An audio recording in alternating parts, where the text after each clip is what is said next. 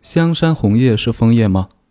北京香山的红叶很有名，每年深秋都会吸引大批游客前往观看。在人们印象当中，红叶应该就是枫叶，但是北京香山的红叶并非枫叶，它们主要是黄芦的叶子。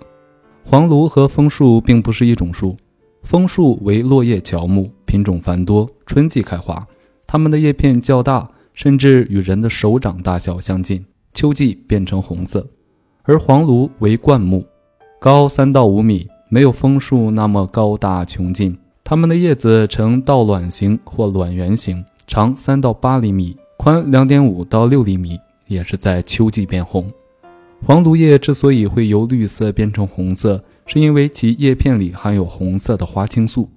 春天时，由于叶子中的叶绿素较多，掩盖了红色花青素的颜色，叶片呈绿色。